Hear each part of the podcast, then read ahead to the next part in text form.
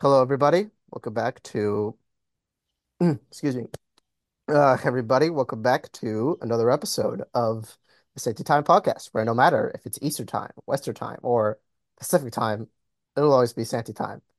And uh, today, and uh, this is the first recording of the year, which is 2024. I can't believe it. I feel like uh, I feel like 2023 was yesterday. Hell, hell, it doesn't even feel like hell, it doesn't even feel like it's been like four years into the new into into the 2020s really, which is crazy to me, you Definitely know? not. Yeah, definitely not. Yeah. Uh so I have a new guest with me. He is a notable Letterboxd he is a very well-known Letterboxd user. Uh uh good friends with Joe Aragon, also known as Cinema Joe. Um Nathan Spencer. How you doing, man? I'm doing well. How about you, man? Uh, pretty well. Not too bad, man. Not too bad. Uh, pretty pretty wet over here on Long Island, but you know what? That's okay. Yeah, it's uh we're getting hit with a winter storm pretty bad too. Uh raining on the way in and then this upcoming weekend, which uh middle of January basically. Uh it's going to get down to about 2 degrees at night, which I'm in the mid south and so that's not super common to be honest. is that is not So, that doesn't sound fun at all, but hope you're staying warm, you know. yeah, we're we're doing our best. We'll be okay. Great, great. Uh, so uh, I invite you here, Nathan, because uh, because we are doing a top five movies of 2023, which which could have happened a week ago, but but but it's because you know it was the holidays. We were both like you know having fun with our families and whatnot. But speaking of the holidays, uh, how was your how was your holidays, man? It was good. It was good. I appreciate you asking. Uh, you know, lots of time spent with family. Visited my wife's family this year. Um, last year we visited mine. Traveled to visit mine. So, you know, taking turns as as you do uh, in any relationship. Um, tried honestly not a lot of movie watching just because of traveling.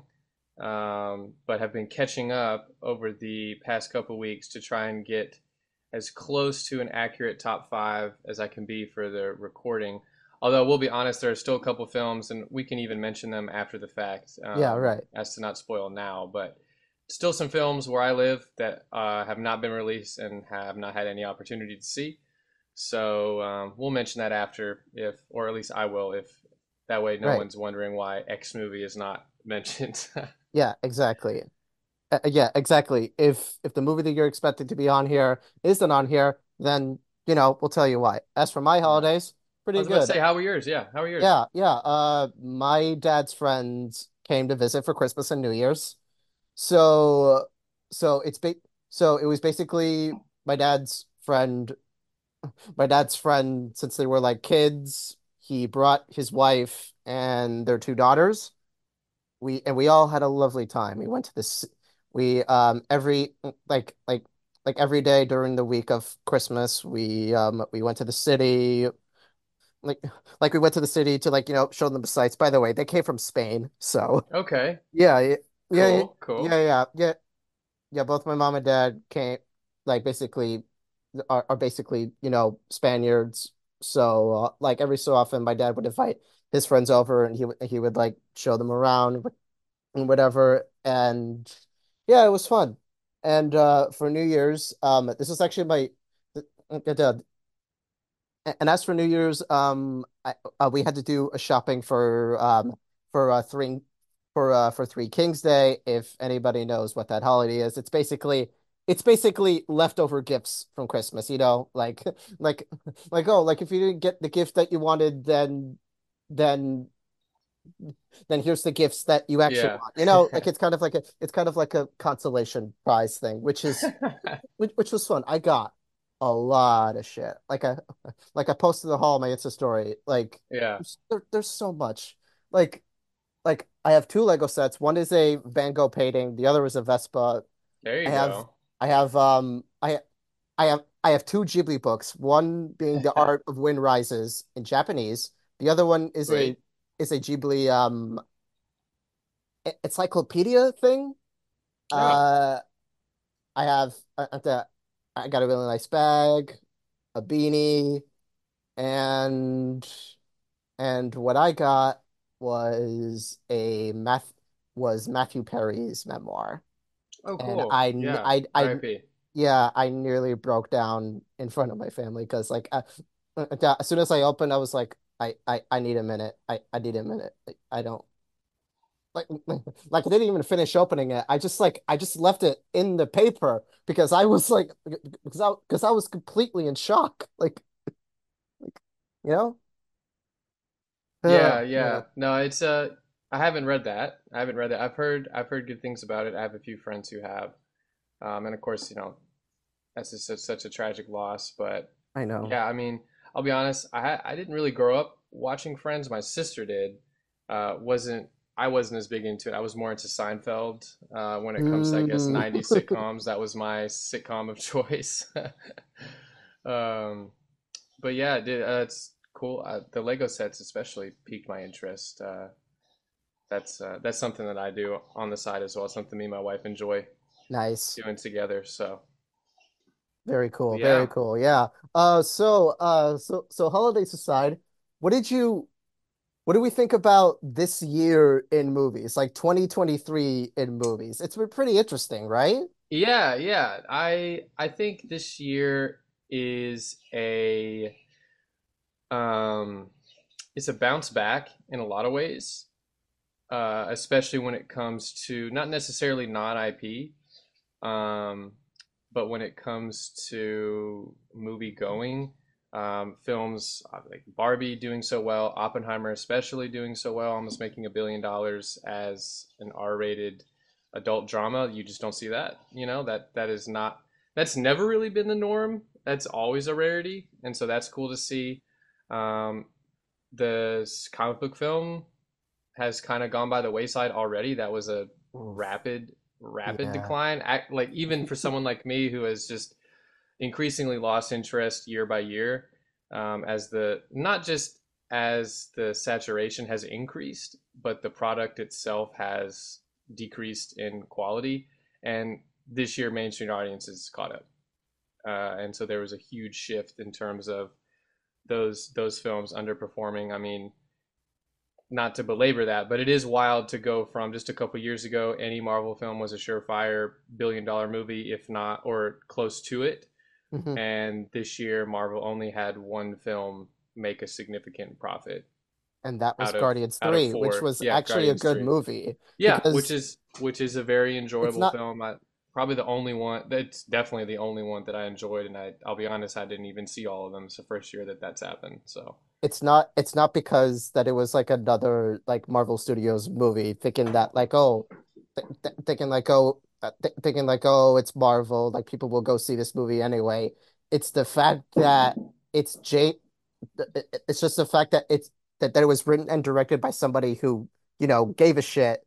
And yeah, and and and people loved the Guardians. People cared about the Guardians, and and they wanted and and everybody was interested in Rocket's backstory. That was the draw, and it ended up being really great. You know, Yeah, yeah, and then you know, uh, Spider-Verse 2, which I it th I mean. I won't I won't say my feelings on it yet, but obviously that was another exception in terms of the uh, the overall trajectory of the year. People love Big year, Miles Morales. What can what what what can you say? You know, exactly. Big year for auteurs, you know, uh, especially new kind of the new Hollywood brats in a lot of ways, and then some big 90s filmmakers had a couple, you know, had some films come out this year. Um, it's just exciting, honestly. It's exciting to go back to the movies. First year since the pandemic where it felt like normal movie going routines, at least for me, where like I was going regularly. It wasn't any restricted seating. Um, friends were, you know, getting back into movies again this year, going again. So that was oh, cool. But uh, what about you? What what are your it's thoughts? I Yeah, um, if like uh now tw now basically I consider like both 2019 and 2022 to be two of like the best years in movies because like Mm, specifically in 2019 we've had like you know like third movies from like directors coming out you know and like like specifically for example like Ari Aster like for example Ari Aster's third actually no second sorry Um, Ari Aster's second Yeah, movie was Midsommar that came out in 2019.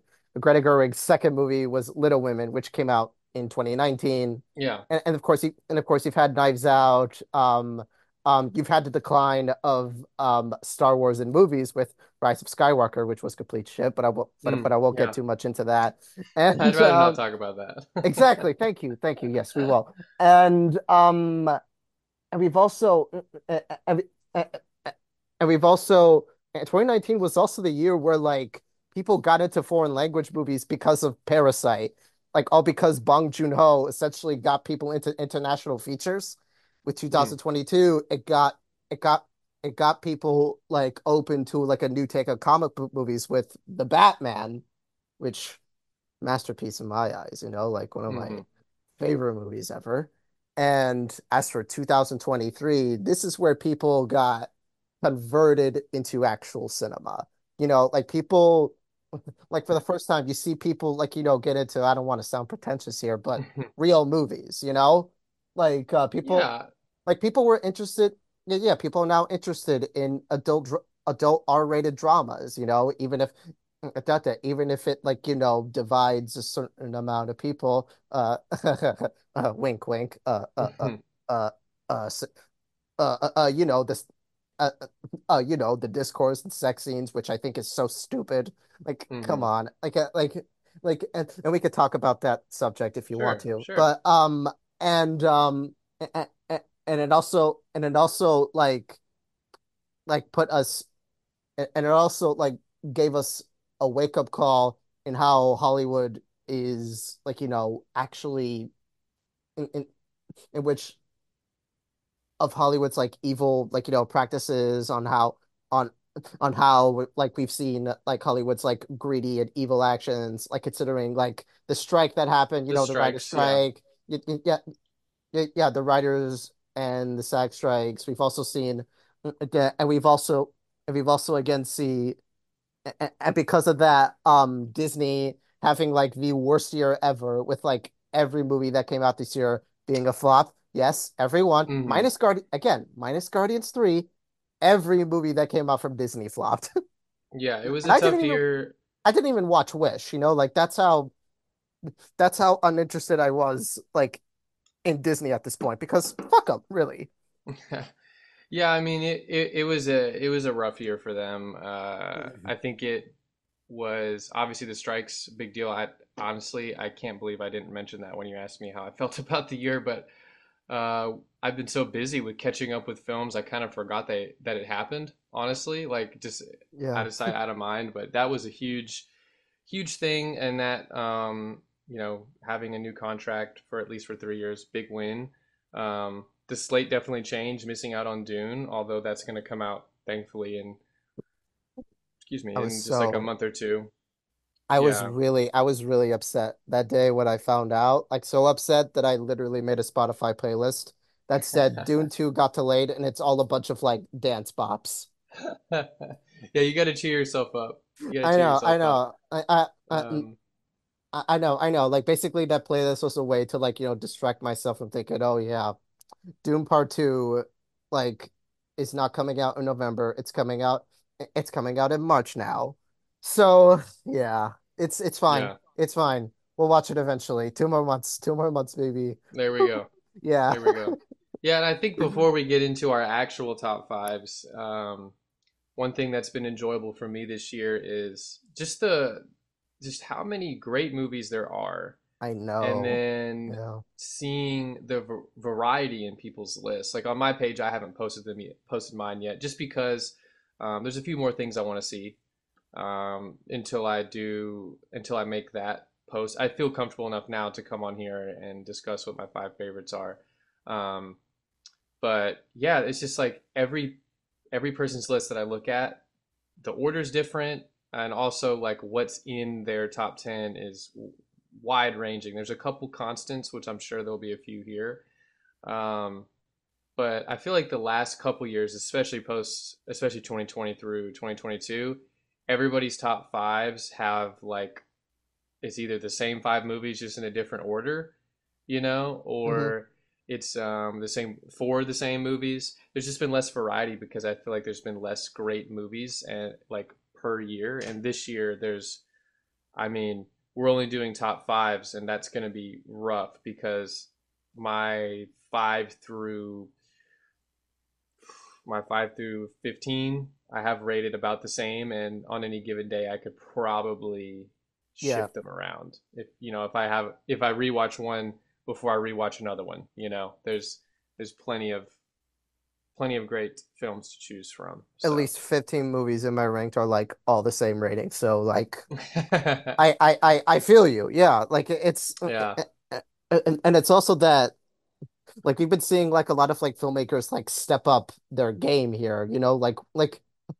like this year we had a movie from Yorgos Lanthimos, Christopher Nolan, Greta Gerwig, um um Kelly Reichardt, Martin's like like Martin freaking Scorsese, yeah. Alexander Payne made a movie after after what? After what? Five years since since since so yeah yeah yeah since yeah, since 2017 which is which is like crazy and um and of course we've had a new Spider-Man movie we've had a new John Wick movie we've hmm had a I can't believe I'm saying this but we had a new John Woo movie that wasn't that great which we'll I'll get honest. I I skipped that one.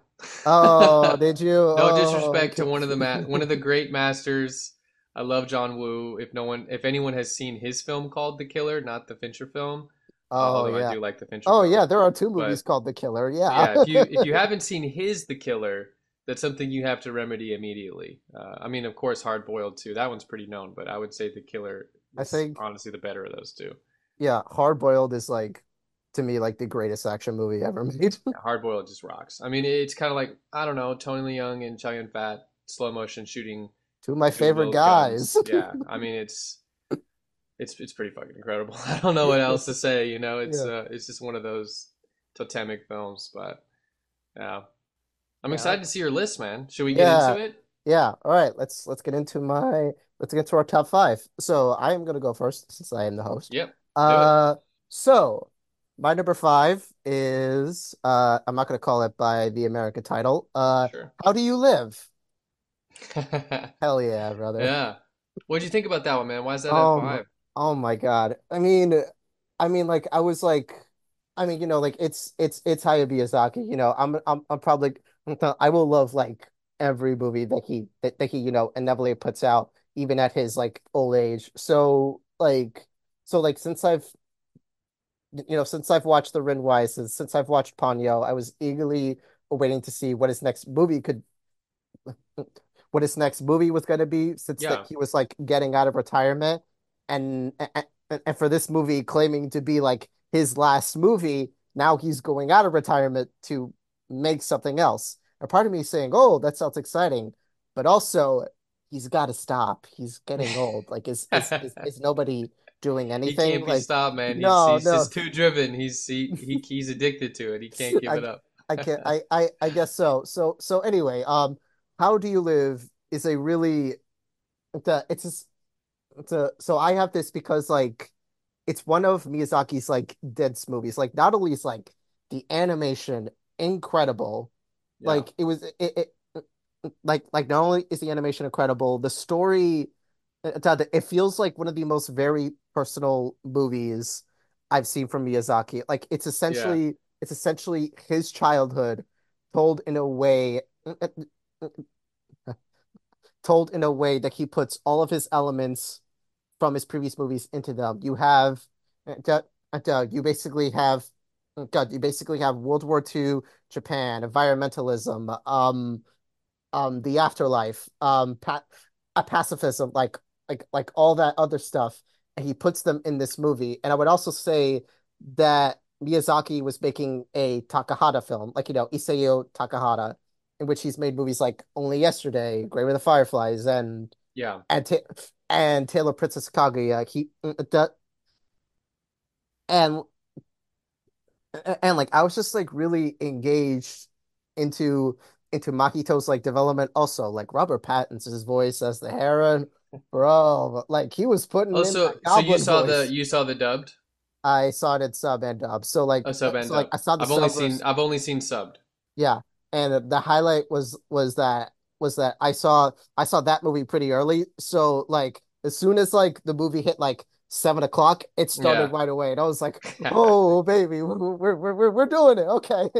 There we go. And and yeah, it just like um, it just really like that it, I I I just really like the message on like it it it just has a great great message on legacy and how and, and and and how like your impact as a child can like impact other people and how growing up it'll and and how to like get how to like get over like how to like get over like the loss that you had with your mother and how with your mother and how Yeah.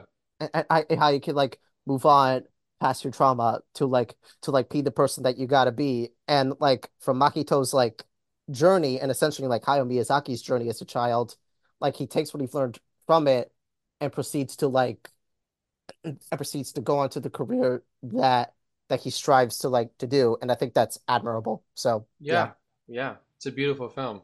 it Um, really I love really it is too, uh, but I I won't say anything yet on that. So okay great yeah so what is your number five my number five, um, my number five is Showing Up, Kelly Reichardt's latest film. ooh I Um, just watched that today I was about to say I was going to mention it. I saw that you logged it today. yeah Um, yeah, I saw this back in I believe April. Um, and I had heard about it previously. I know it was originally going to come out in 2022, but A24 pushed it. I got to say, I think that was a mistake by A24 because it's totally lost this award season. Like, no one's really talking about it.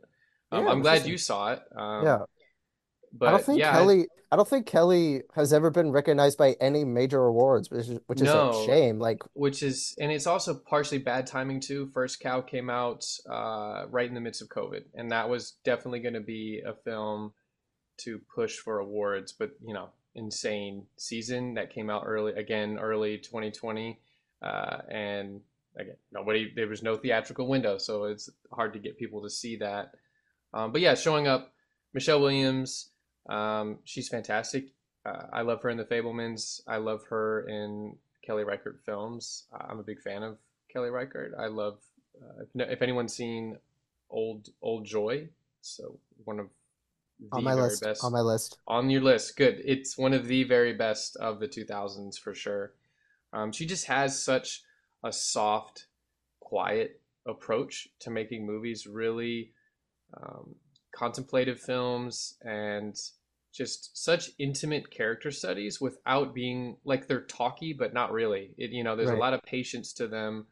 Um, showing up is maybe my favorite film from her. Now I haven't seen her whole filmography, but it's really just about uh, artists creating art and the stress and fear and anxiety of putting art out into the world and how um, you know once you put it out there what happens to it is no longer in your control. You know you you tend to it you care for it you nurture it you try to perfect it to your eye at least.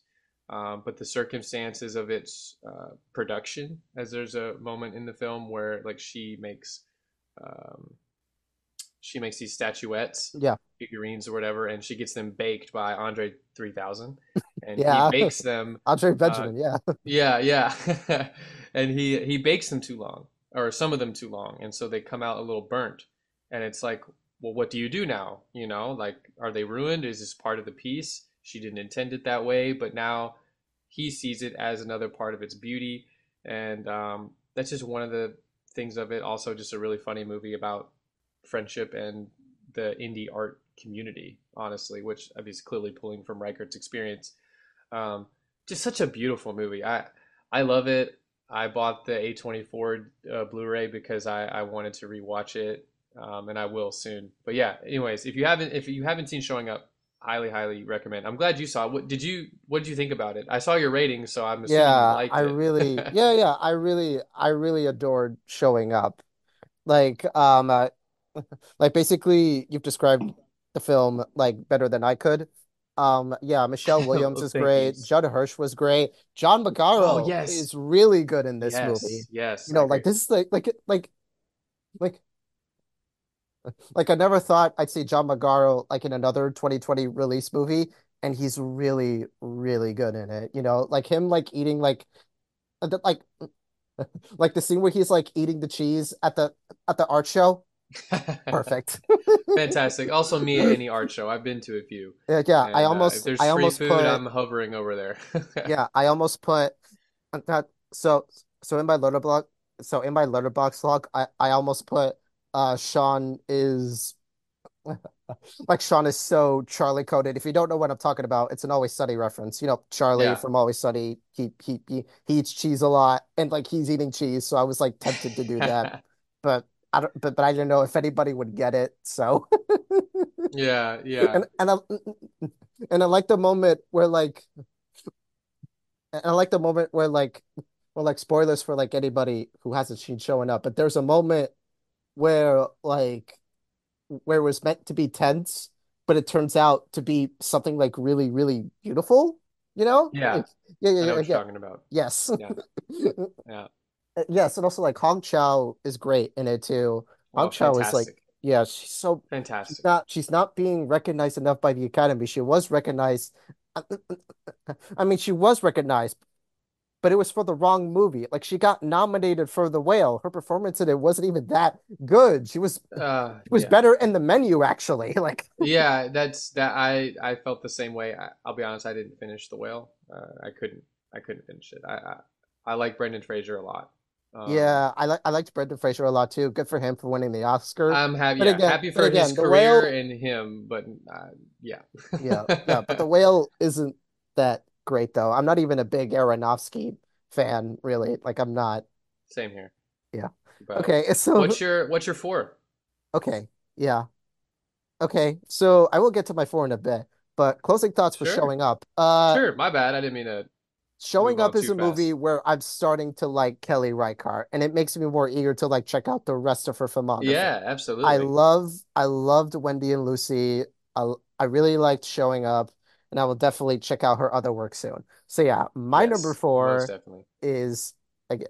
So my number four is May December. I I and Love that film. Great so movie. listen, the best way to get into May December is to not know anything about it. I didn't watch trailers. I didn't watch any trailers for it, nor did I I didn't watch any trailers for it, nor did I did not nor did I not know what the story was about. All I knew was that it starred Natalie Portman, it starred Julianne Moore, and Charlton Heston. And Charlton Heston was getting all this praise. I was like, oh, okay, like Charles Charles Melton. Although I will say, if it was Charles Char Charles if it was Charlton Heston back from the grave, that would be pretty fucking incredible. I just got to say. But, but yeah, Oh uh. Charles Melton. Charles Melton was getting the praise. I was like, oh, like this this actor from Riverdale is getting all the praise. Uh, must be a good movie. Okay.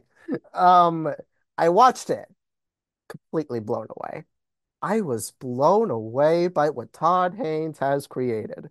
So, uh, so, so like not knowing about the plot, ha like has like like not knowing them, not knowing about the plot was like really good for me because but, but because like every because like every like puzzling moment in the movie like uh, makes it it makes it all more like not say enjoyable but it engages you. It engages you into into knowing more about Julianne Moore and Charles and Charles Melton's like you know odd relationship you know like how it's like how it Yeah, started how yeah, this yeah. town got affected and, and then you have Natalie Portman like trying to like embody this woman and it's it, uh, uh, embody this woman kind of like a Persona Ingmar Bergman type situation right Yeah, definitely. and I love Persona which is like oh okay oh, oh, okay that's cool and um and and the way that the,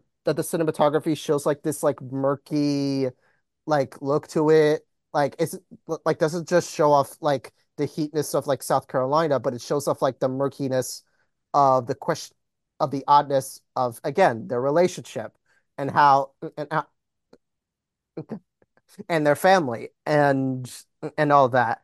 And and like originally I had this at a 4.5 because again I really loved it. But then I thought more about all of the details, like in May, December, and all the themes and all and all these like intric intricate intricate metaphors like related to like butterflies and insects and how like insects change and how Yeah. like and how like what's his what's his character's name again? I forgot his name.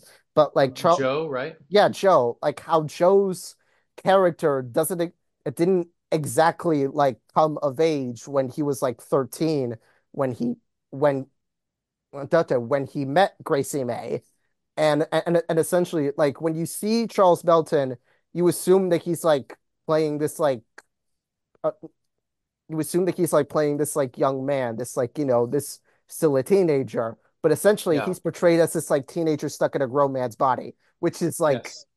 mind blowing to me because like you've seen Charles Melton play a high school jock in Riverdale, and now you see him play this like vulnerable man who is reeling from the trauma and uh, and thought that and the feeling and the feelings that he had, thinking that uh, like like like all of his time thinking that he made the right choice, but he never got to live the teenagehood that that that he never got to like live the normal life that he that he missed out on.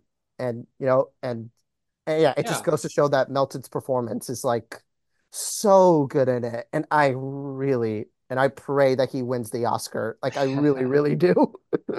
Yeah, he's fantastic. I love this film too. Um, it's on my honorable mention list, actually. Nice. Um, it would be, it's still high up in my overall rankings for the year. Melton, uh, unbelievable. I mean, Portman and Moore getting overshadowed by him. Um, they're both fantastic as well. There's a lot of nuance to what they're doing. Um, Melton, you said it uh, well, like the cocooned innocence. You know, he's a teenager. He's perpetually stuck as a teenager because he was never allowed to Mhm. mature before being set out into the world. He was set out into the world as, I mean, hardly even a teenager, really just a kid. You know, a 13 is a teenager, but I mean, you're not you're not even remotely finished puberty to any degree at that point and so um, it's just such a thorny subject and its presentation too with the cheesy piano you know score and all Mhm. that like it is doing the schlocky you know netflix in a way uh, true crime and you know lifetime uh, exploitation, modern exploitation, just trash fest. But the content and, and what it and how it comes across is just so nuanced. And when the film shifts in the back third to focus entirely on Melton, almost entirely on Melton, is when the film just elevates. Because uh, it was good up until that point, and then when it makes him the focal point and really hammers home, it's just this its critique of this just this nasty system of chewing up people for quick tabloid profits. Um, and how streamers, in a way, have just really skyrocketed that into the the next level with how many true crime and scandal documentaries come Yeah. out like every other day on these things. And so, um, and the fact that it was misinterpreted slash rejected by so many uh, people, I think actually kind of proves Haynes' point because they probably watched it on the platform thinking it would be one of those things that they watch all the time. Right. So, Right. Yep. Uh, yeah, right. Yeah, exactly. Like that's like a that's also like really good points about May December. And uh and uh this movie and Carol are the only two like Todd Haynes movies I've seen. So like I have I have yet to like see the rest of them. yeah, So definitely recommend Safe with uh, uh, Julianne Moore. Safe is fantastic. I know it's it's it's it's on my list. I was gonna watch Safe like after I watched May December, but I never Mm. got to. So uh It's all right. It's it's somewhat of a tough hang. It's it's you know, I mean, if you, it's definitely more of a slow burn than May December. It's a pretty patient movie, but when you realize what's happening, again, like when you get to that final third and you realize where it's all been building to, it's kind of one of those real mind fuck mm, things. So interesting. highly Okay. highly recommend that. Nice, nice. Okay. So you're number four. My number four, you mentioned it already. How do you live? Slash Boy and the Heron. Hell yeah. Hayao Miyazaki's film. Uh, I won't spend too long talking about it. You you covered it uh, Nice. already, but um, yeah, I mean, it's just I put in my review like metaphors on metaphors on metaphors, and you can spend time picking them all apart if you want to. Um, it's almost not even the point. I think part of the beauty of the experience is just being placed in Miyazaki's mind. You know, you're you're Mhm. placed in his mind, you're in his brain, and all these images are from him, and he just has to get them out of him. They're coming from a place of him looking at his legacy and going over just all of these thoughts, regrets, achievements, what he's excited about in the future, what he loves from the past, what he hates from the past. Like it's just so much going on um, that to pick it all apart, it's almost like to miss the point. It's just seeing this in the theater, I was like just totally blown away. I was to- completely immersed from the start. So yeah, Yeah, absolutely loved it. yeah, my first Ghibli movie since 2009. No, actually, no, my last one was like when I saw Arrietty, I think, with my uh with my mom and my and my aunt who came to visit. So yeah. All right. Yeah, I'm Uh I'm woefully behind in my my Ghibli film watching.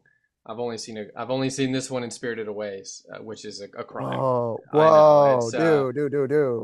it's one of Whoa. my 20 it's one of my resolutions this year is to get deeper into Ghibli and and really especially Miyazaki and It's worth explore it. more of It's worth more of it. I his think films. So, I th yeah, it's it's definitely yeah, yeah, it's definitely worth getting into like getting to, getting into the Ghibli filmography. Like uh, it's it's a set it's essentially just like a sandbox of like wonder and yeah. animation and a lot of like great ideas and and a really good story. Okay. Okay, yeah, yeah. It's it's yeah, as I was saying, it's like that it's really good storytelling like from this like sandbox of Miyazaki's like, you know, world and and I can't wait for you to get immersed in it, really. So, yeah, nice. Okay. Yeah, Uh, I'm I'm really excited for that. It's uh I'm I'm looking forward to it for sure. I mean, our, my, one of my friends is going through all of them right now, and each one he watches, he's like, "Oh yeah, okay, this is a masterpiece. You have to start with this one." He's like, "Actually, no, this one's a masterpiece too. Also, this one and this one." And it's just like going on and on. almost almost So everything is a masterpiece, like almost, you know. But yeah, uh my number three is Killers of the Flower Moon.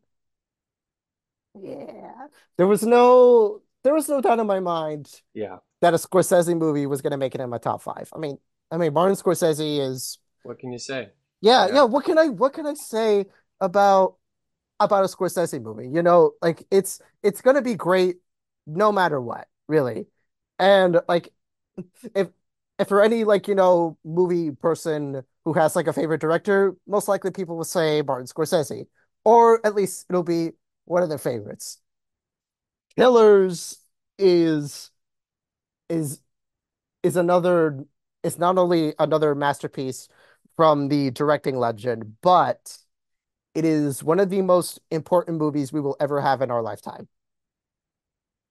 I fully agree. Yeah, Yeah, and one movie that is three and a half hours long and it whips by perfectly well. I, and the same for the last movie that he did, which was The Irishman, which is another masterpiece that is three and a half hours long and whips by so, so perfectly. Now, yeah. That's my favorite Scorsese, actually, The Irishman. mm, nice, nice. That's a Yeah. really, that's a, yeah, that's a really good take. Uh, mine is what's what's what's that's a lot. Uh, yeah, yeah, probably. He's done quite a few. I I ended up actually I went through all of them last year, so it that I only got through like my brain. I only got through like 10 of his movies. Like like like like going through Scorsese's movies is like I wouldn't say it's a chore, but it's a lot. You know, like it's a I mean, the dude's made a lot of movies, so even though most of them are good, I would say he's only made one bad one. It's hard yeah, to get through what 26 movies from one director. So yeah. Uh, uh, yeah. Yeah, exactly. Um yeah, yeah, I would also say that The Irishman is probably like his is probably like his magnum opus.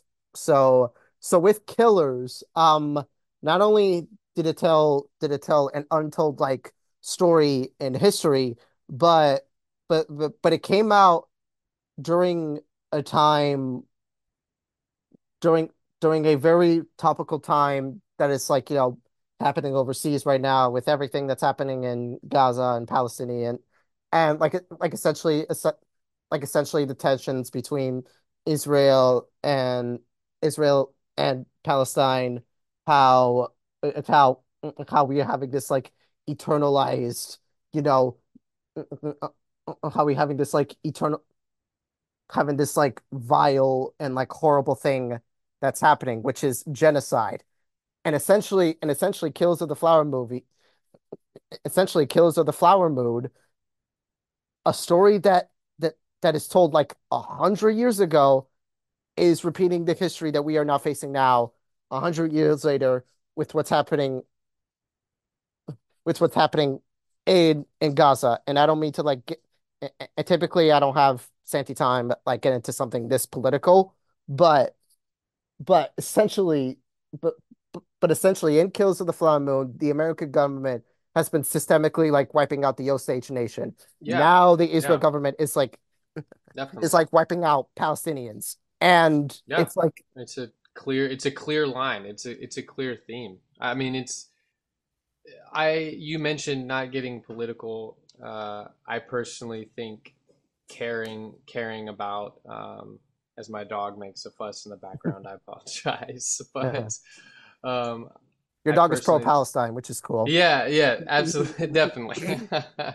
I'm sorry, I'm not trying to make light of that at all, but um, you know, as caring about people and caring about tragedies that are happening and caring about what you said, genocide, caring Yeah. about that is shouldn't be political. Of course it is in our culture, but you know, the fact that it is political, I think speaks to some of the power and some of the tragedy of killers, like you like you said.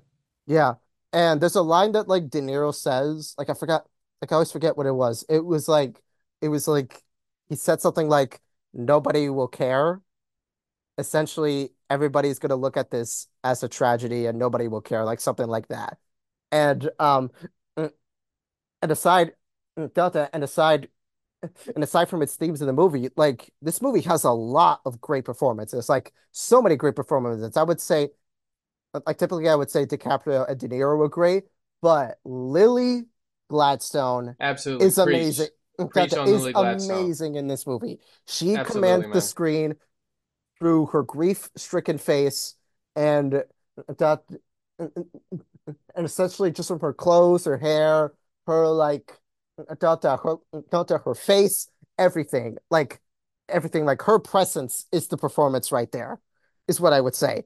And like and of and of course, like the score, the score is great. You have uh, you have Thelma Oh. Schoonmaker just Robbie it. Score. Man, not to interrupt, but like Robbie Robertson's score, fucking incredible. Yeah, I it listen is. to it It's every day. so every day. Nice. Just about. I have a film score playlist and it's on there, but I typically, when I start it and I hit shuffle, the whatever, the Osage Oil Boom, where it's Yeah, that driving, thumping guitar, like, it oh gets you going. God. Yeah. Yes. And yeah, yeah, and like the score is great. The cinematography pretty good. Like a lot of great shot in, shots in there, especially when like the oil workers are like working in this like blazing grass that that that that looks like it's straight out of Days of Heaven. Like, Oh my God. wow. Great. Yes, exactly like Days of Heaven. You're you're exactly right, man. That when I saw that the first time, I was like, he's really doing that. He's he's I mean, he's so in his bag. He's just so deep in his bag. It's actually it, it's insane. That shot is unbelievable. And then like the cross cutting with Lily Gladstone in bed with the windows like at that exaggerated gothic angle. It looks like it's a prison, which I mean it is in a way, but like he's almost framing it like bars in a jail, and it's just ah uh, ah so good.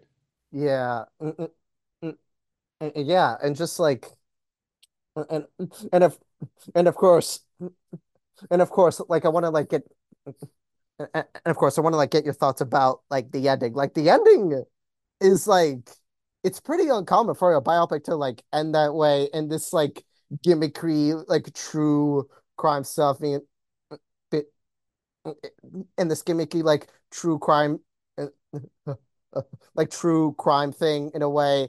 And then of course like you have like the overhead shot where all the Osage are like dancing, like it's like almost like almost like almost like every Osage member has entered, you know, the afterlife. And of course, you have that surprise cameo of Martin Scorsese speaking into the mic, coming from a man who was passionate about telling this, about not only telling this story, but he cared enough to bring to light about what happened to the Osages. And I think that's beautiful. Yeah, I, I fully agree. Um, this is in my top five. I can say where it is in my top five right now if you want me to go ahead and stay on the topic of it. Yeah. Uh, are you good with that? Yeah, yeah, yeah. Okay. Well, this is this is my number one. This is my number one. Killers. Yeah, yeah, yeah. Killers is your number one, folks. Woo! Killers is my number one. So we'll still Yeah. get to my other ones. We'll get to my honorable mentions. But while we're on the subject, I think we should just keep it keep it going. And um, yeah, like you said, the ending where Scorsese comes out and he speaks to the audience, it's it's him in a way admitting his guilt, and I think he's even spoken on it since, which I'm kind of conflicted on that. I don't really like it necessarily when filmmakers come out and have to like explain what they meant by something in a movie. I, I and giving in to like pressure, Right. but at the same time, I I am glad that more people are understanding why he did that and why he felt the need to come out there, which is this story has been told by white people targeted to white audiences and told from the perspective of the FBI and not told from the perspective of the Osage. And by him coming out there, acknowledging that and taking that on himself, which is like by even me making this movie, even with all my intentions, rewriting the script to focus more on the Osage, moving Leo from the FBI agent and where they were originally going to focus on Yeah. him as that, uh, which eventually went to um, Jesse Plemons, and framing it as that, you know, the relationship with Molly. Um, even with that, he is still in a way perpetrating this tragedy, but it's a white filmmaker making the story, and he says that, and what does it cut to? Like you said, cuts to the Osage dance, the rising shot into the sky of modern Osage, like there there were there are modern lawn chairs in that shot, um, Oh, so like it's people now, and for for me at least, that is him handing the story back to them, and like this is your story, this is yours to tell, this is your I didn't even notice the legacy lawn chairs. So yeah. yeah, yeah. And so, you know, it's like him giving it back to giving ownership back to where that story belongs. And it, it's such a beautiful meta moment. Um, Gladstone, Lily Gladstone, she's my pick for Best Actress. I love Emma Stone and Poor I think Things, I th I think we can yeah, both agree that like Lily is everybody's pick for best actress, you know, like Not everybody's, not everybody's, but and look, no shade to Emma Stone, she's fantastic, and I think in just about any other year, I would want her to win for a performance like she gives in Poor Things. God, Lily Gladstone is just absolutely unbelievable. Even when she's not on screen, you can't not think about her. yeah. And to do that in a movie where you have Leonardo DiCaprio and Robert De Niro giving, I mean, honestly, this might be my favorite Leo performance. Really? yeah, it's might be my favorite Leo performance, except Mm, it's not my favorite mine's The Wolf of performance in the Street. movie. My Well, another yeah. great choice. I Yeah, yeah, can't really mine's Wolf Wall Street. Another perfect performance, but um, for her to just dominate with such heavyweights, you know, is is uh is is, is incredible. So, um, anyways, it's my favorite film of the year. Sorry to jump ahead, but That's okay. you were bringing up fantastic points, and I really wanted to to piggyback off that in the Yeah. grade school fashion of when someone's giving a presentation and they've already done the legwork for you, and you want to go ahead and just Yeah. capitalize off of that. Yeah, yeah, yeah. Good metaphor, yeah. um, but yeah, uh, beautiful movie. I'm glad that Apple gave it a full theatrical run. It made a decent amount of I'm s- I'm money, so and now yeah, it's I'm so glad stream. too. So Yeah, I'm yeah, so glad too because like if you because like it was the right choice because everybody got to see Killers Killers of the Flower Moon and this inevitably like pushed back, you know, Apple TV plus is like inevitable release. You know, as much as I now this is kind of a hot take. As much as I would love to watch Killers of the Flower Moon on digital HD, I would rather have a physical I, I would much rather have a physical media copy of it, you know? So yeah. Yeah, That's it, the it'll come out soon. It'll come out soon. Um, I'm just I'm excited to have more people see it. I'm excited Yeah, more people see it. That's for sure. yeah, yeah. Yeah. Same here. All right, what's your number three? My number three. I know I just said my number one. Um, I'll go to my number three now, which is Michael Mann's Ferrari. Nice, nice. Yeah, Uh, yeah, yes, I do. I do love me some man, man. yeah. He is the man. Um, I think I, if anybody has followed me on any of my on my page, um, or like you said, listen to Joe's podcast, we've talked about Mann before.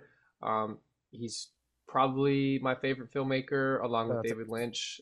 Shout out to House of day, Cinema. yeah, absolutely, definitely go follow their podcast.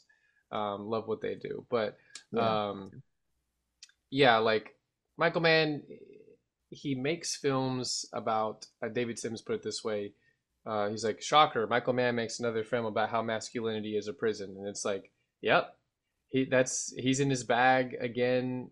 Adam Driver, absolutely incredible. Penelope Cruz, my pick for best supporting actress. If you were to put a gun to my head, uh, she is phenomenal in the film, and uh, I mean, he just he has such a visceral style.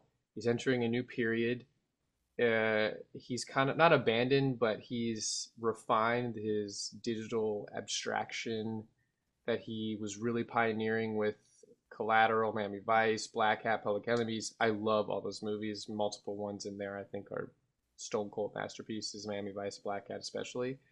Um, but this feels like a blend of his classical Heat, Last of the Mohican style, with that digital era.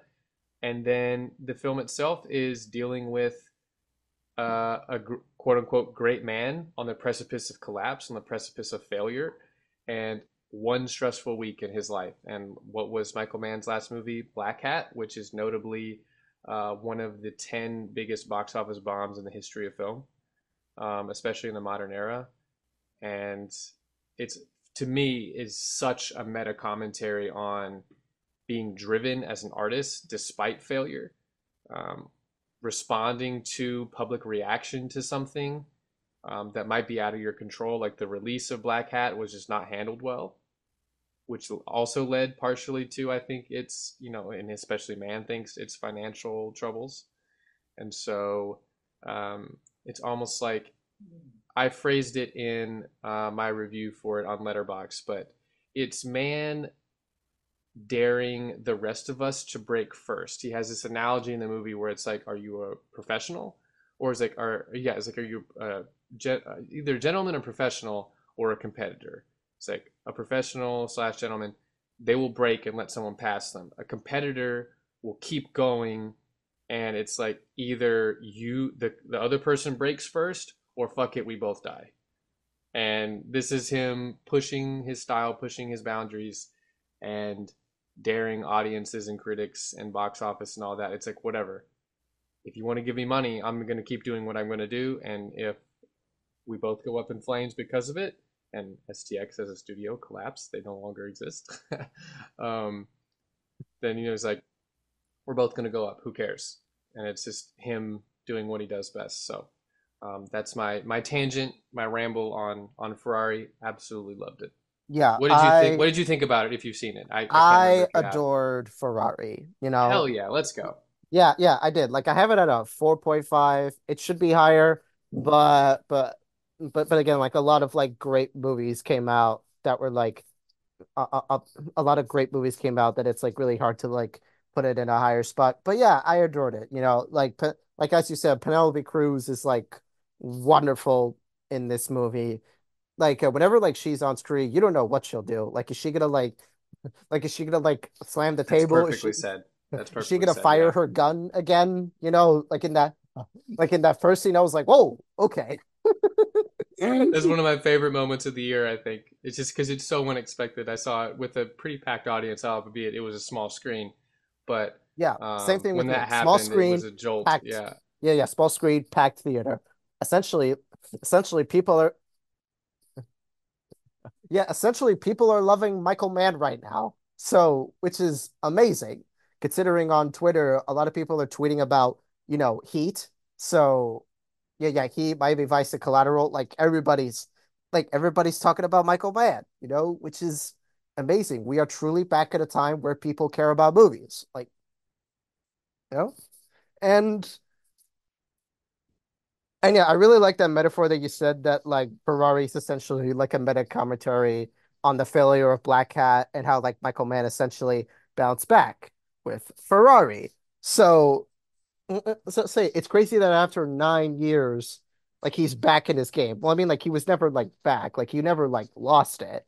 It's just that people weren't ready for Black Hat, you know, right? Or Yeah, I mean, for me, Black Hat's one of the one of the masterpieces of the mm, 2010s. I I think it's one of the, I still need to watch Black. films. I still need to watch Black Hat Ho. So, so so a lot of people are telling me to watch the director's cut, which is the superior version, right? so, I just it's uh, funny you say that. I just watched that for the first time. It's exclusively, unless you find it on you know certain sectors of the internet, it's exclusively on Arrow Video's recent 4K release that they put out Mm. Uh, I watched it. I got that. I, I watched it for the first time. Now, I already believed Black Hat to be a masterpiece. Um, I really, I just, I loved the vibes. I loved what he was going for there, which I won't go on a tangent about that. But basically, the director's cut reorganizes the film. There, the Oh, film opens with uh, a bang in the original one. Um, there's a since you haven't seen it, I'm not going to go into it, and I know it's not a very well watched film, um, although it is on Netflix actually, so it's pretty accessible yeah, right now. yeah. Uh, the the standard theatrical cut. Um, I like that cut, but the way the director's cut reorganizes it, it's just more narratively cohesive. Uh, it's easier to figure out, quote unquote, like what's happening and why people are doing what they're doing. Mm. Um, whereas in the theatrical cut, there's a little bit of jumbled disorganization to it um, that you can tell kind of either honestly i can't remember if it was Mann who decided that at the time the film needed a bigger bang to open with um, or if that was the studio but yeah if you can watch the director's cut although in my opinion the theatrical cut is also fantastic it's just if you're if you're on Mann's wavelength with what he's going for there if you liked miami vice um, then i I do love Miami Vice. I, I am a fiend for mojitos after all. There we go. There we go. I know. I know. I know a place in Cuba where we can go. If you've got a speedboat in four hours, we can get there. Hell yeah. Yeah, um you should know that he is my favorite movie of all time, probably. I have it's in my top five, brother. yeah. Yeah, man. Yeah, man, I love Heat, you know. And and of course, like I love Collateral. Again, I love Miami Vice. I love Thief. Thief fucking rules. And I Oh my still God. Yeah, I watched that on vacation over uh over the Christmas holiday and nice. um it was it was fantastic. I, I mean like I didn't bring anything with me and we were in a pretty remote area, but I watched it on Tubi. It's free on Tubi. If Hmm. anybody is wondering where to watch Thief and doesn't want to shell out money to buy the Criterion Blu-ray, which I will say as a cinema sicko is a fantastic investment, a wise investment if you have not considered it previously uh, as the restoration is beautiful. But it's on Tubi. Watch it. The the fucks. I love that movie. It does fuck. And uh and I and I also I still need to watch Manhunter and I still need to watch Last of the Mohicans. What else has he done? The Keep? I don't think I've seen The Keep. Oh man, dude, uh, Manhunter. Oh my, you gotta watch Manhunter I as s- soon as I humanly should. possible. Yeah, I should. Yeah, And gotta do it. uh and uh I've seen. I love The Keep too. The Keep also good. I think I think Public Enemies is good. I mean, I liked it when I was 15 and I rewatched it and I still I like it. But do I think it's a masterpiece? Mm, I don't know. Like, you know, it's a four star. It's a four star Yeah, I best, you know? haven't I haven't seen it in a while. I saw it actually in lockdown in 2020, and it was I think I, I gave it a four, like you said. Uh, not I'm not a Johnny Depp fan, so Yeah. it was kind of tough hang in that regard, but still has a lot of his trademarks, his hallmarks. I I think I would probably like it more now, uh, almost four years removed from when I saw it. Just honestly, like deeper into film, have read more, learned more about film. I think I might enjoy it more. But yeah, I would still, as of right now, I would rank it closer to the bottom. But Yeah. Yeah. So, yeah. Yeah, nice. So, uh, as for Ferrari, uh, yeah, like I've said, yeah, yeah, like I've said, I adored it. If I were to rewatch it again, I would have it at a higher rating, or or, or have or, or put it much higher on the list. Like uh, Adam Dri Adam Driver, Adam Driver is great. Penelope Cruz steals the show. Really, really love the shots in this movie. The racing sequences go so hard, especially Oh like you know goodness. That that moment yes. that happens in like the third act. Crazy. Be ready. It's And, insane. He and he he goes to another level with that. yeah, uh, yeah, and also like I don't know what people are complaining. I don't know why could people. I don't know why people are complaining about the CG. I, I don't know why people are complaining about the CGI in this movie. It literally lasts for three seconds. Like, could you calm down? Like, like the Flash has worse CGI than this movie. Like, I don't know what people are talking about. Like, what? Yeah, that's actually something I don't understand at all. Yeah, Um. They also they also really did do a, crash. They crashed these cars for real, and you can read about Eric Messerschmidt, the DP, who's also uh, shot the killer this year. Uh, but they did do a crash, and so obviously it's enhanced with CG, and there's CGI stand-ins for the And of course, dummies. You know, things. Yeah, like and but the thing is, they used dummies like to get the authentic body, like how a body will fly around. They weighted the dummies down to more accurately represent a human body, and so to me too, the look the moment is jarring that we're talking about these car crash. There's multiple crashes in the film.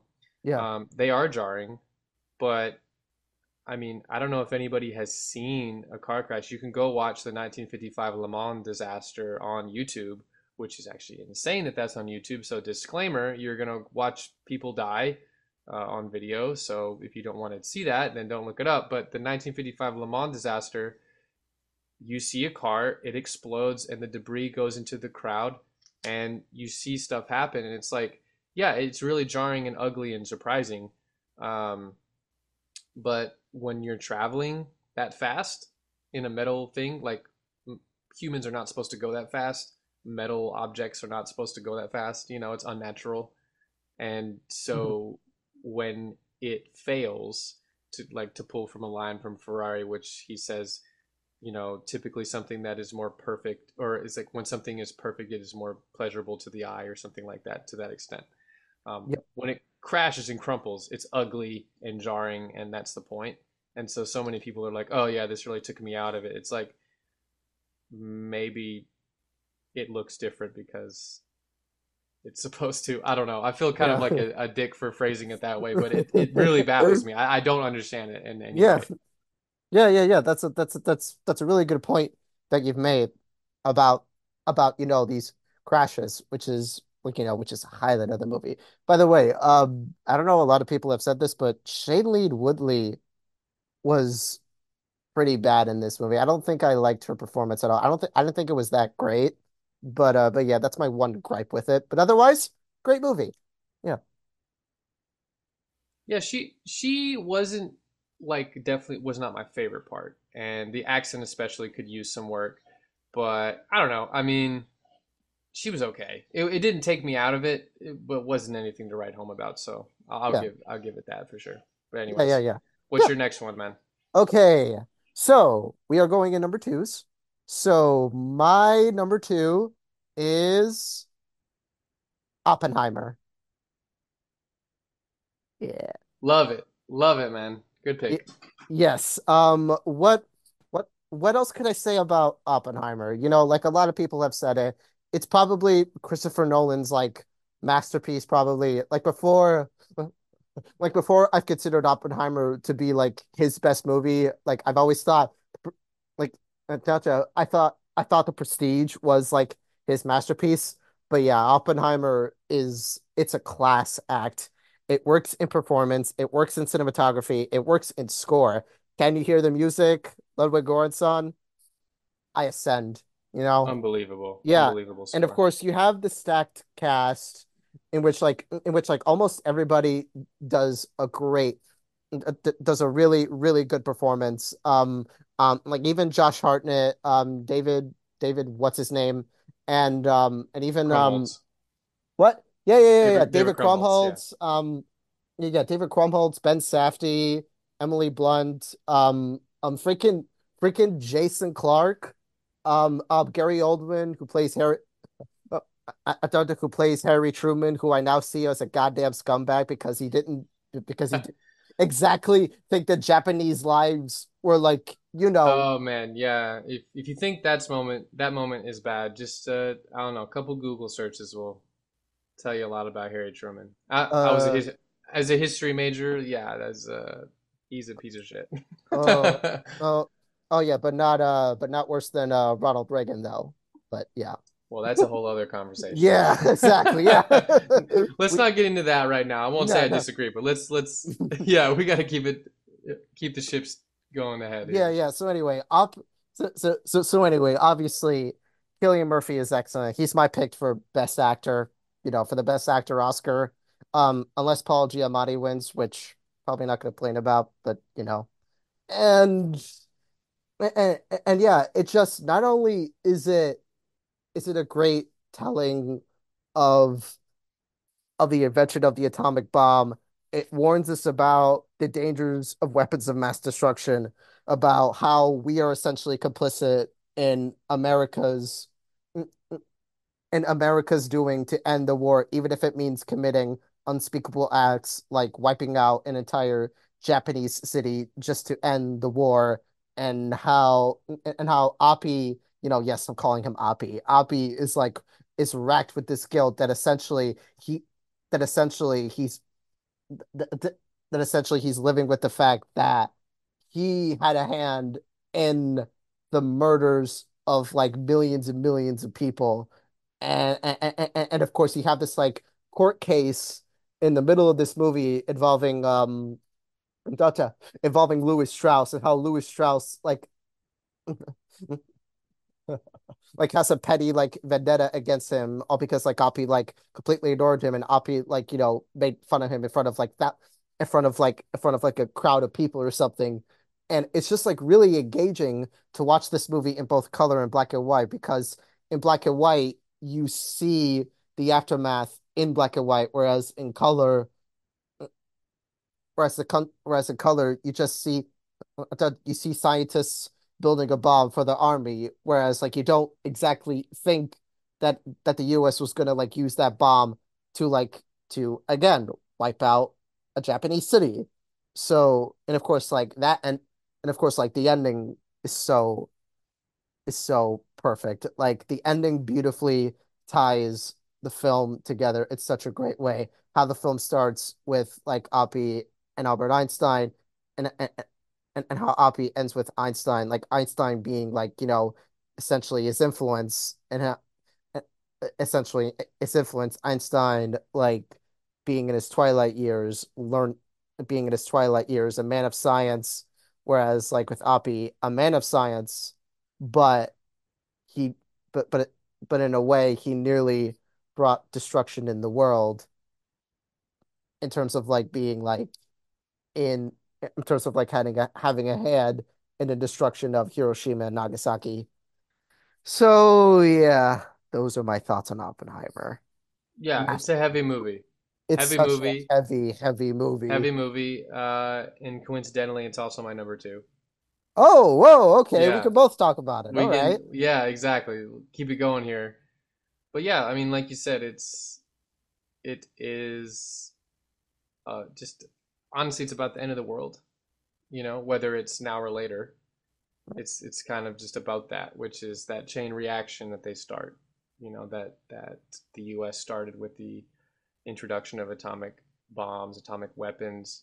Um, into the world and it is interesting to watch a film about this and i've been reading i've actually been reading the the oppenheimer biography um, for the past couple of months Have you watched um The Day After Trinity? I Because like I did i watched that did after I saw it, yeah. yes i did i watched that fantastic documentary um, not like super in depth but just gives a good historical summary kind of of the events and then the aftermath uh, immediate aftermath um, but yeah, it's just interesting to watch a film where no one has a concept of nuclear weapons, really. You know, like the people at large, it's like, oh yeah, they just that's something that people now can think about and have a concept of and know what would happen if a city or with if a government decided to make a nuclear strike in this day of age, like what that would mean for the world. Whereas previous in this time, nobody really, no one knew what that was. There was no concept for it, except for the people really working on it and the blindness of Oppenheimer to continue this work um, at all costs, being so blinded by not just his genius, but the idea of creating something and knowing that you have the ability, the genius to create something, doesn't always mean that you should. Um, and then just on a technical level, looks amazing. Like I don't know what to say. Like it looks so good.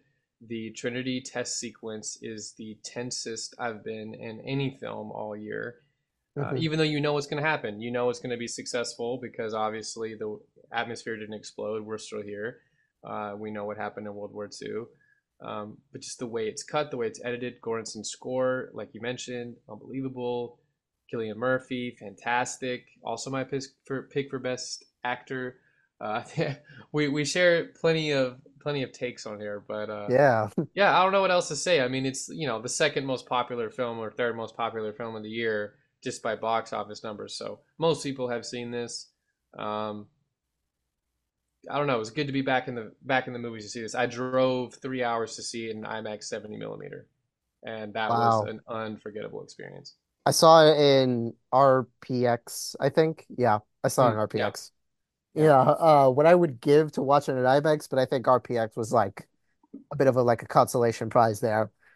Yeah. So, so so uh, so yeah, like typically Nolan is not exactly my favorite filmmaker. I love his movies. I love Memento. I love Oppenheimer. I love The Prestige. Um, I do love Batman Begins. Hot take, I love Batman Begins more than the Dark more than the Dark Knight, but that's just it me. is a hot take. Yeah, it is a hot take. um and um and I love and uh I'm a bit mixed on Tenet. I don't know. Like to me, like Tenet, oh, to me, like to me, the concept of Tenet is confusing, but my God, the filmmaking is excellent. Don't think about it, just feel it, man. Just feel it. okay, yeah, right. that's what people tell me. That's what a lot of people tell me, honestly. Yeah. But uh, but but uh, but yeah, and it's great that like Nolan is like getting all the it's like getting all the awards tension, really. Whereas like like he's already like getting like best director nominations, which is amazing to see. Like he could like he could win an Oscar for best director probably. So I'd say he's the odds-on favorite. I mean, he is the odds-on favorite if you look if you look at the betting odds. Um, he's who I would probably pick uh, to be the winner if I'm betting. You know, like mm-hmm. it also seems in a way it's one of those it's time Oscars too.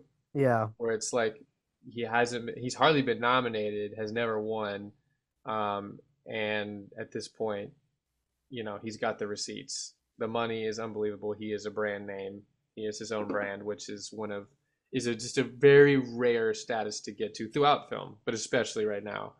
Um, and you even mentioned like he's not not always one of your favorite filmmakers. I agree, honestly. Yeah. Like my three favorite Nolan films are his three previous: Dunkirk, Tenet, and this one. I I'm not a big fan of really any film he did before that. I enjoy Inception and I enjoy yeah. The Dark Knight, and obviously when I was younger and hadn't seen a lot of films, I was like, "Oh my god, this is the fucking best. This is the cream of the crop. This is that right, yeah, you know that extra medium rare steak." Uh, now I enjoy it. I enjoy those, but Dunkirk, Tenet, and especially this one is him honing in on what he does best, uh, rather than trying to be like I don't know, Interstellar to me is like trying to be Spielberg while trying to be Stephen Hawking and or like Kubrick and it does not. Hmm. Is one of those one of my least favorite films. And so the fact that I'm so high on Oppenheimer is not um was not expected for me to start the year. I I mean in grad school my thesis was on was a critique of Nolan's films. nice. Uh, that was literally my grad school thesis, and um, so for me to have it this high, I just did not expect it, but I absolutely loved it. Nice, nice. Yeah, I mean, uh, yeah, I mean, there, I mean, again, there was no doubt that I wasn't going to love Oppenheimer. I was going to love it, really. Yeah. So, yeah. Uh, all right. Now, let's get into honorable mentions, shall we? So, Sure. so what I'm gonna do is like I'm gonna go through the rest of my top 10 from Letterboxd, which I picked out. Sure. So, my number six is Anatomy of a Fall. My number seven is Poor Things. Right. number eight is Godzilla minus one. Fantastic. My number nine is The Holdovers. Great movie. 10 is Asteroid City. Love it. All those are great. I love those films too. Um, I guess to round, I guess to make it a, a top ten, um, my six is Poor Things. My seventh is Evil Does Not Exist, uh, Ryusuke Hamaguchi's latest. Uh, my number eight is Master Gardener, Paul Schrader, which Mm. um, I know you do not like, uh, which we do not have to go into, I mean, we can if you want. We can debate Master Gardener uh, if you'd like.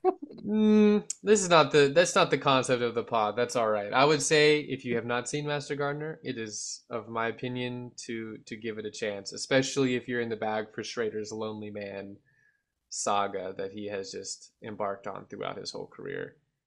Um, number nine, May December. Number ten, Priscilla. Um, I mean, I can keep going. Like we mentioned earlier, this is such a fantastic year for movies. Love Asteroid It has City, like you said on your honorable mention. Love Godzilla minus one. David Fincher's The Killer. Enjoyed that. My last shout out: Dungeons and Dragons: Honor Among Thieves. it Fucking love that movie. Yeah, yeah. Enjoyed It that. it, it It was really ruled. Can we so how do we convince Hollywood to make more du uh, to make more fantasy comedy movies like this, especially more Dungeons and Dragons movies, because it didn't do that well, and it should have. Like, yeah. It it was uh it. I mean, it did okay. Like it didn't do great, but I feel like even Paramount wasn't expecting it to be like some billion dollar movie. But it is uh it fights above its weight class. It yeah, was one of those I went in expecting to absolutely hate it. Now I've played D&D before, uh, not often, but I have played and it's fun. I enjoy the game. Um, it really captures the magic of that game. I don't know, like yeah, it does. it, it is such it it's not completely sincere, um, but it is far more sincere and less winking than most blockbusters uh, Mm, today. Um, Thor Love and Thunder. yeah, don't bring that up, man. That's No, no. just you just brought a curse upon this podcast. I swear. Sorry. No, it's okay. It's okay. Listen, yeah, now listen, I just want more Jonathan, okay? Like, More Jonathan. I want more short freak King Bradley Cooper is what I want. yeah, yeah, yeah, yeah, yeah. More, yeah, yeah, yeah. Bradley Cooper should play more short kings than uh than playing people like Lenny Bernstein. no, I like Maestro. I like Oh, Maestro, but if I'm taking any, if I'm taking one Bradley Cooper thing from dude, 2023, dude, you should from see. Dungeons and Dragons. I, I mean, I mean, like neither of us care about the Golden Globes, right? But you should see the look on Bradley Cooper's face when uh, when Cillian Murphy won. Like it almost Oh, like he I've wanted to it. kill him. Yeah, I've seen it. Look, man, he wants that Oscar, and I, it's it's cringe, but at the same time, I 100% respect it, and I absolutely love that there's a psycho working in Hollywood right now who wants an Oscar that bad, because to be honest, he should have. He should have got of it.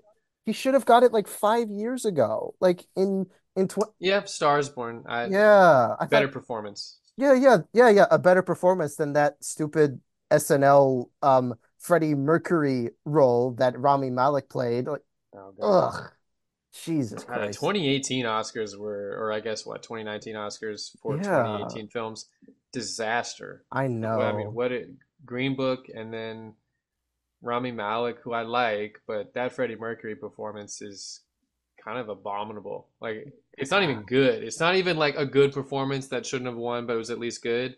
It's like embarrassing. It's It, weird. Uh, yeah, yeah, weird. Yeah. Uh, uh, other movies I love this year: How to Blow Up a Pipeline, Blackberry. great. Yeah, Yes, great Return. Uh, a movie called Return to Seoul. I don't know if I haven't seen that. really, really. Yeah, it's on. It's on Prime Video right now. Like you can, if you have that, it's so Adding to my watch list. Yeah, it's it's such a great movie. I think you'd really love it. Um, I also loved Priscilla, again, Guardians Fantastic. 3, um, The Killer, and showing up. Yeah, and Yeah. John Wick Chapter 4. Great one as well. Love that. And it, it broke my heart that the movie had to like leave my top 10 just because there were just because just because again a lot of great movies came out. Yeah, Uh, it's just you know what? It's it's a burden and it sucks, but it's great to look at your top 20 even and be like, man, I don't it feels weird not having that in there. Like um I mean, How to Blow Up a Pipeline's in my top 20. Also love that. I love the yeah. Iron Claw. Uh Shyamalan's Of, Knock at the Cabin. Love that. Of course the Iron Claw, man. Yeah. Christian Petzold's A Fire, which is on the Criterion channel A right Fire now. was Really really good. I that. really I really liked A Fire, yeah. I like Maestro, sue me. I enjoy Maestro, And good for you. I didn't. yeah, I don't know. Caine Mutiny Court Martial, William Friedkin's last film, Still really enjoyed that. that. Yeah. Um, buried on Paramount Plus with the Showtime like expansion pack, like it's a fucking video game. Um, good movie. Thanksgiving, Eli Roth. I don't know. I'm just naming movies at this point. Yeah. So many good movies this year, Yeah, I know, hey, yeah. we got to get to your number one. What's your number Yeah. one, man? I, I gotta know. The people want to know. Okay, okay, but before we do, Okay. can we talk about dishonorable mentions though, or Dishonorable mentions. That's yeah. right. Oh, I, that's my bad. Yes, we will talk. Yes, you go ahead. You go. Okay. Uh Silent Night, which I know you haven't seen, but I did. I'll take your word for it. it's it's it's it's so bad. Like for an action movie directed by John Woo, it's so boring.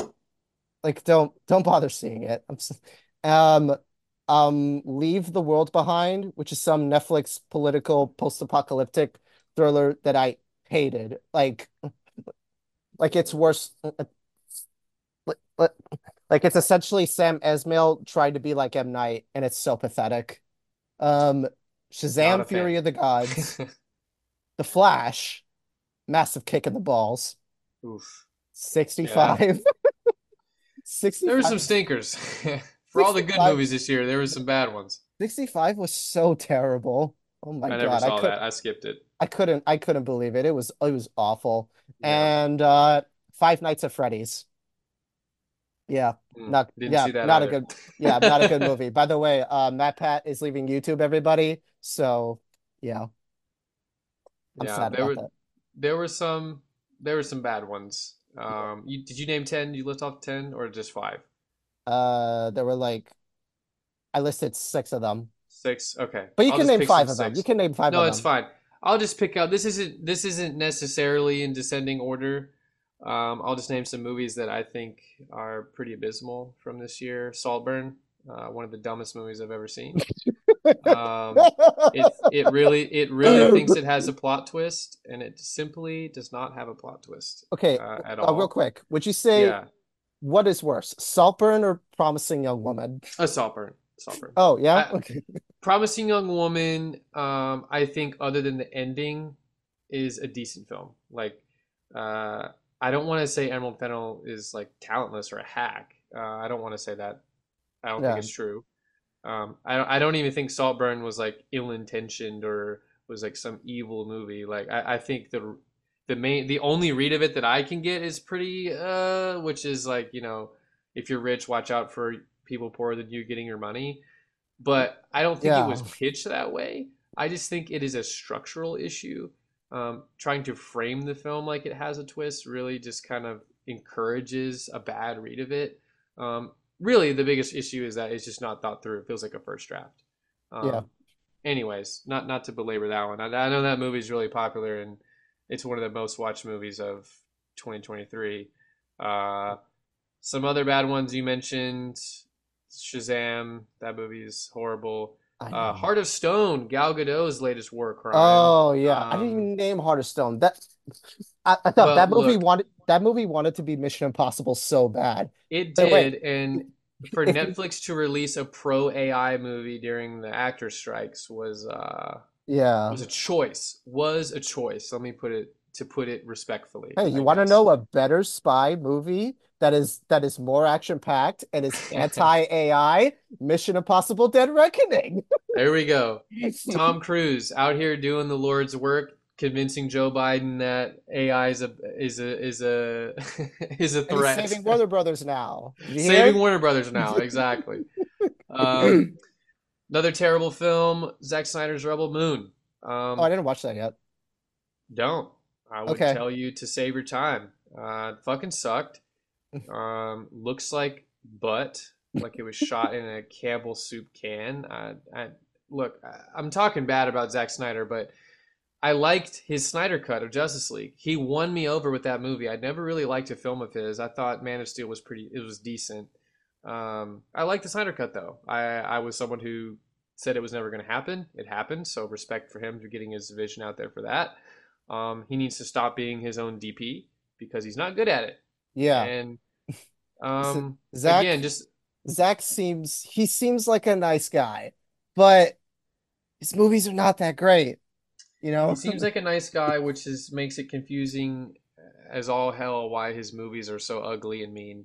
Um, anyways, yeah, and I don't even on. yeah, yeah, and I don't even like yeah. his Watchmen adaptation. Like it's so bad. Like I've only seen the theatrical of that, which I know people say that the Ultimate Edition is much better, but yeah, I but, can't say that I'm itching to watch it. yeah, yeah, me neither. Like, why the fuck would I waste my time with the Ultimate cut? I already hate the theatrical cut. Like, Jesus, like if you Go, just read the graphic novel. Look, man, better. the, the yeah. Snyder the Snyder cultists are gonna find this and flag it, and I don't know. I don't they, care. They're gonna come at you for it. Um, I I don't care. Pretend I didn't say that, Snyder fans. Anyways. All right, yeah. Uh, Number ones. Here we go. Yeah. Well, uh, one more worse. I can I say two more worse. I'm sorry. Yes, please, I have to please. get this okay, out okay, of my system. Okay. Sure.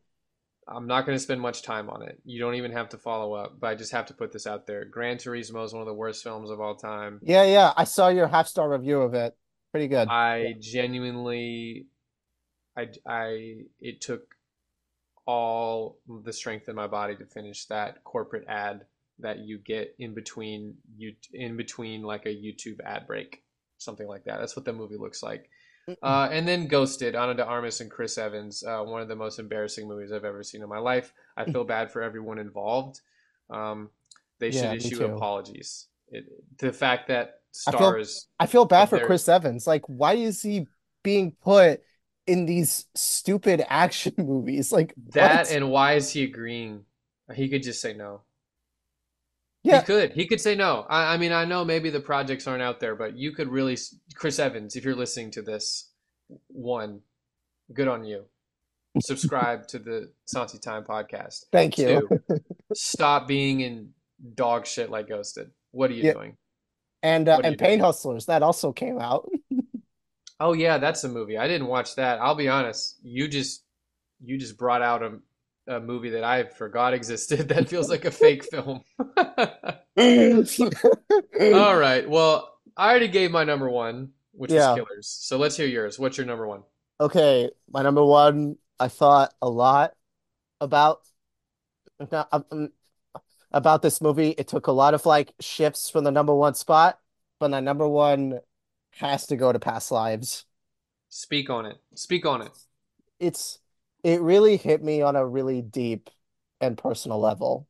You know, I already mm. knew, I already got the idea of what Past Lives was, in which it's these two people who are reconnecting after after many years apart, and essentially yeah. it tells a story on on that it's about reconnecting with it's about it, it's essentially reconnecting with the past life and how your life has like moved on and while the other person has moved on with their life in a sense. And like and, and then it's not essentially a love story. It's a story that I would say it's a reconnection story that would essentially earn its genre.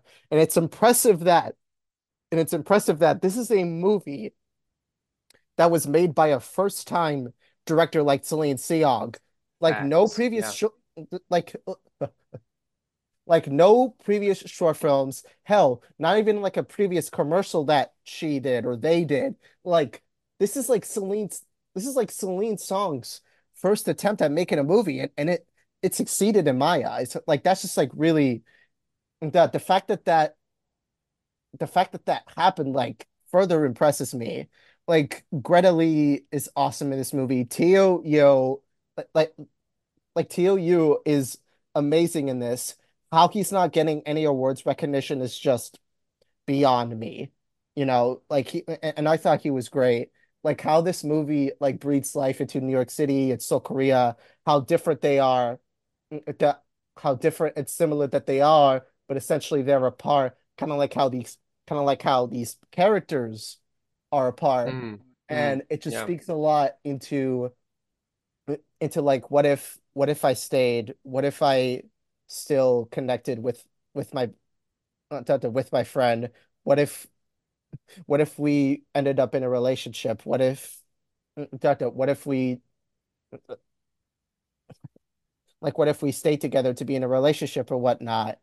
And like it, it really does speak to a lot of questions because I was in a place where I had a friend and I never like and I never really got and I never really like got the chance to like reconnect or like reunite with her or him in a sense. And and I always wonder like how is she doing? How is he doing? You know, like is he living that is he mm, mm, mm, that is he living a perfect life? Is she living a perfect life? Like like it's all about how how these lives are apart and they also connect. It's all about like re it's all about like connecting and reconnecting. And essentially like that ending like still hits me, you know, like after their like reconnection and he has to leave, like it just hits her, you know. Yeah. And and she thinks about, you know, the guy a lot and ugh. And also and also again, John Magaro, MVP Yeah. like like I like was gonna MVP say. John Magaro's I I loved him in that film. I didn't mention it in my honorable mentions because I honestly I, I I thought it was your number one and I was right. Yeah. Um beautiful film. I, I really enjoyed it. Um the romance genre has has taken some hits because of streaming and this is a nice rebound for it. Um, I didn't like it as, or I guess I didn't like it as much as other people do, or I love it as much as other people do.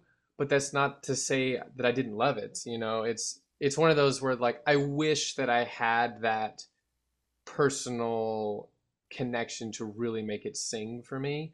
Um, but my enjoyment is more purely on the technical side of it. Mhm. Um, even though the story doesn't necessarily speak to me personally, um, it's still a fantastic movie. Like I, I gave it like I gave it a four out of five, so it's not like I disliked it really at all. Um, Greta Lee, Teo Yoo is fantastic. John Magaro, like you said, John Magaro, not the MVP of the movie. That would be disingenuous to say that, No, no, no. No, no, no. Not, he's not given yeah he's given a he's given a difficult part which his part could easily be a wet blanket you know where it's like you really just want her to dump his ass and get with the other guy no. past That's not yeah, but yeah, that's not really what it's it's not about. that Yeah. yeah it's a really nuanced take on that and i i really like that that was probably my favorite part of the film which is that it sells you that um, that conflict, that internal conflict, which is like I'm happy with where I am. I'm happy with who I am. I'm happy with who I'm with. But the what if is still there, and it's reconciling, like you said, with those what ifs, with those loose ends that you did not get to the end of, and the act of not getting to the end of it is why you still think about it all the time and it's still there for you and why it still has an impact for you because there was that thread that led all the way up that you haven't seen the end of yet even though you're happy with the path you're on. It's um, it's it's a lot more nuanced than I think even a lot of people are giving it credit for even though it's given a lot of praise already. So fantastic film. I, I'm extremely extremely excited to see what Celine Song does next Yeah, uh yeah, yeah, yeah. Her second movie is gonna star Jeremy Allen White, I think. I forgot what it's called.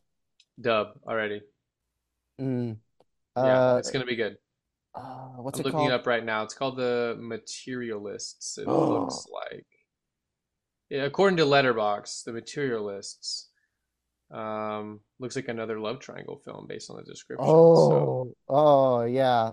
Oh probably going to be fantastic. She she is an auteur in the making. Oh my God. Essentially, she could be the new Wong Kar-wai. Who knows? Speaking of Wong Kar-wai, got a got a like 20 hour TV show coming out this year. I know. And I know it. It's not showing anywhere. Yeah, I'm I'm gonna commit some redacted activities to get access to that. I'm gonna I'm gonna figure out a way. I will find a way to watch Wong Kar Wai's new show slash extra long film. I I uh, I don't know. I, I refuse. I refuse to not be able to watch this. Yeah, yeah. Whoever the studio is, please release it in the states. I, like uh, I I don't know. I'm on HBO, Star, Showtime, Prime, anybody, please. I don't know. my iMessage. I'll watch it 30 seconds at a time. I'll watch it vertical on TikTok. I know that's blasphemous, but whatever I gotta do to see this shit, I will. I will do it. Yeah. So, so send it our way. Mm-hmm. Mm-hmm. Yeah, so that's that is my number one. Uh yeah. And that concludes our top five movies. Uh so Nathan, it was great to have you on here, Absolutely, man. Always nice to have a fellow Letterboxd user on the podcast. Absolutely. So so so yeah, to recap our lists, uh my number five is How Do You Live? My number four is May December. My number three is Killers of the Flower Moon. My number two is Oppenheimer. And my number one is Past Lives. And my number five is showing up. My number four is Boy and the Heron, or uh, How Do You Live? My number Yeah. three is Ferrari. My number two is Oppenheimer, and my number one is Killers of the Flower Moon. Hell, hell We yeah. did it. Yeah, we did We it. did it. We did it. Uh, those We are did top it. fives of 2023. Um, uh, um, um, this uh, uh, the, the the end of the year list was bound to happen soon.